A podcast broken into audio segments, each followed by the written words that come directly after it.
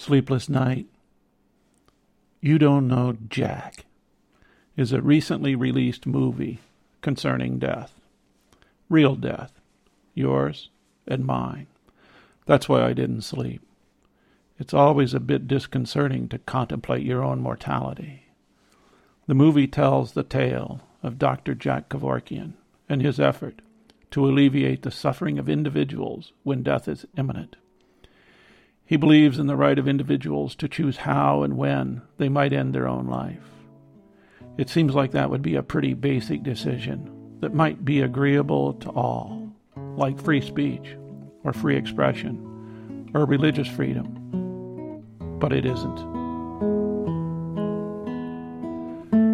This is Retirement Talk. I'm Del Lowry.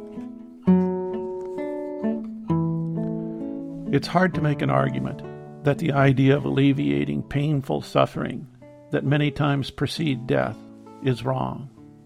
It is your life. Shouldn't that be your decision? That is about as simple as it gets. Your neighbors, your relatives, your friends, and your government can just butt out. They aren't the ones doing the suffering. Seems like this should be left up to whoever is doing the suffering. Yet that right is denied across the land. As of today, only three states have legalized the procedure Montana, Oregon, and Washington. That leaves 47 states where it is considered illegal. You can go to jail for assisting in ending the suffering of a terminally ill person through suicide. It's against the law. Of course, we're talking about taking a life here, a lot of people have a big problem with that. I think we pretty much all have a problem with that. We like to believe that we wouldn't kill anyone or assist in the killing of anyone. Now you would notice the change of words used. In one instance, I talked about ending suffering. In the other, we are talking about killing. Words we choose are so powerful. It is like being opposed to killing, but yet agreeing to participate in a war as a soldier or a killer of human beings. That's different, I heard someone say. Or not believing in killing, but yet approving of capital punishment. Well, that's different, I heard someone else say. The state makes laws that approve of killing in war or killing of criminals. Do we really want the state to have ultimate authority over how much we should suffer before we die? No question about the fact we're going to die. Being against the law is enough of a reason for most folks. Anything that is against the law is wrong. Long ago, I studied moral development, or reasoning, in a summer intensive session under Lawrence Kohlberg at Harvard. We read, thought, and talked about the different levels of moral reasoning. He thought there were five or perhaps six stages of moral development that we all go through or may go through. We can get arrested at any level. Two, three, four, five. We can get stuck. Most of us never reach the highest level. But there is a hierarchy. We proceed from one to the other in a very logical way.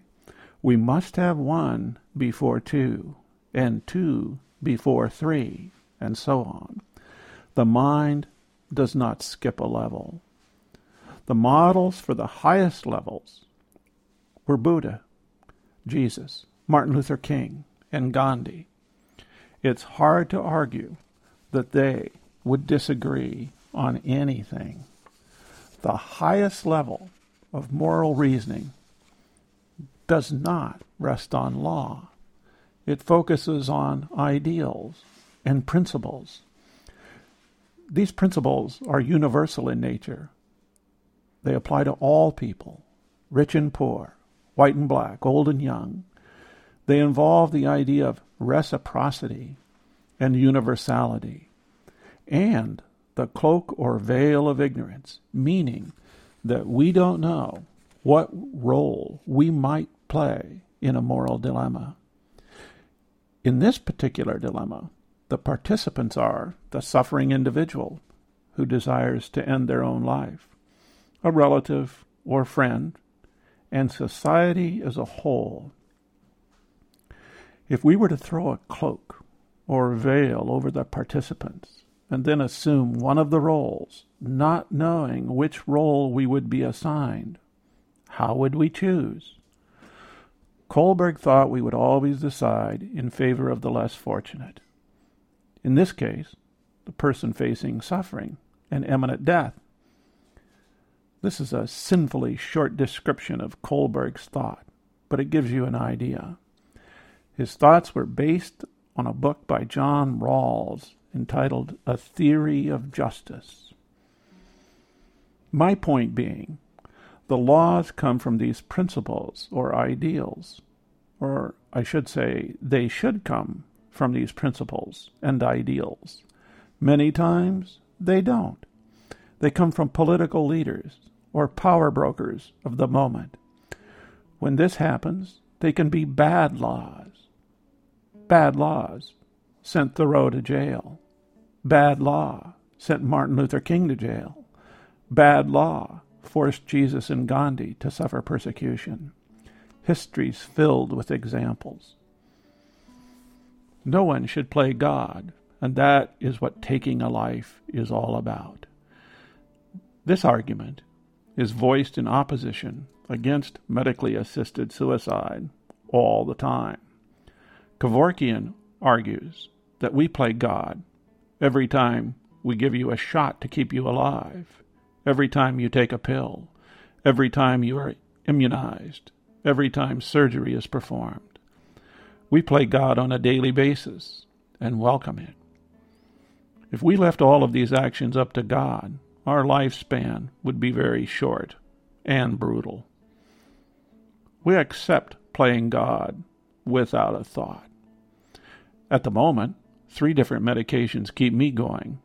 If it were left up to God, I would have died long ago.